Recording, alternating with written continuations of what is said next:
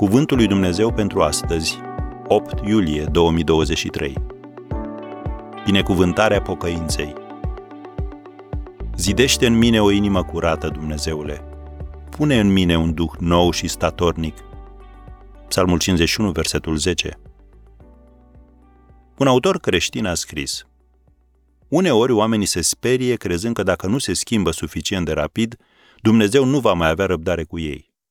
În general, ei nu folosesc chiar aceste cuvinte, dar se întreabă, oare de la câte păcate încolo trebuie să încep să mă îngrijorez?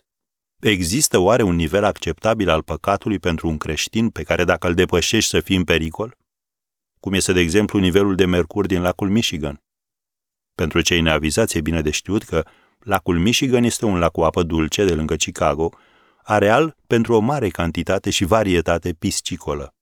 Deoarece nivelul de industrializare din zonă este ridicat, cercetătorii testează periodic nivelul de mercur, pentru că atunci când ajunge în lacuri și râuri, mercurul se acumulează în pește și poate ajunge astfel adesea în farfuriile oamenilor.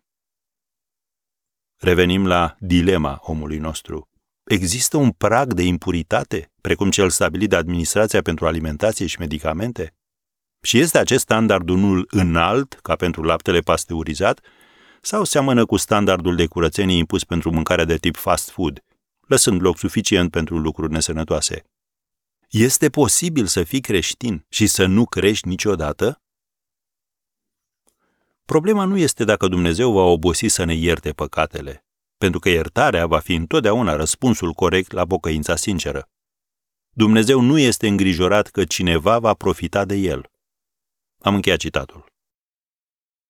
Pericolul nu este că Dumnezeu nu va răspunde la pocăința noastră sinceră, ci că am putea cădea în capcana gândurilor periculoase pe care le produce păcatul în mod inevitabil, așa încât ajungem să fim împietriți, să ne complacem și pur și simplu să fim incapabili de a ne pocăi. Din aceste motive, păcatul trebuie luat în serios. Misionarul Frank Laubach a predicat Evanghelia unui trib care avea o îndelungată istorie și experiență în ce privește violența și vărsările de sânge. Conducătorul tribului a fost atât de mișcat încât s-a pocăit și l-a primit pe Hristos imediat. Apoi s-a întors spre Laubach în semn de apreciere și a spus, Mulțumesc, pe cine vrei să ucid pentru tine? Acesta era punctul lui de pornire în viața cea nouă. Și numai Dumnezeu știe care este punctul de început al fiecăruia dintre noi. Al tău care este.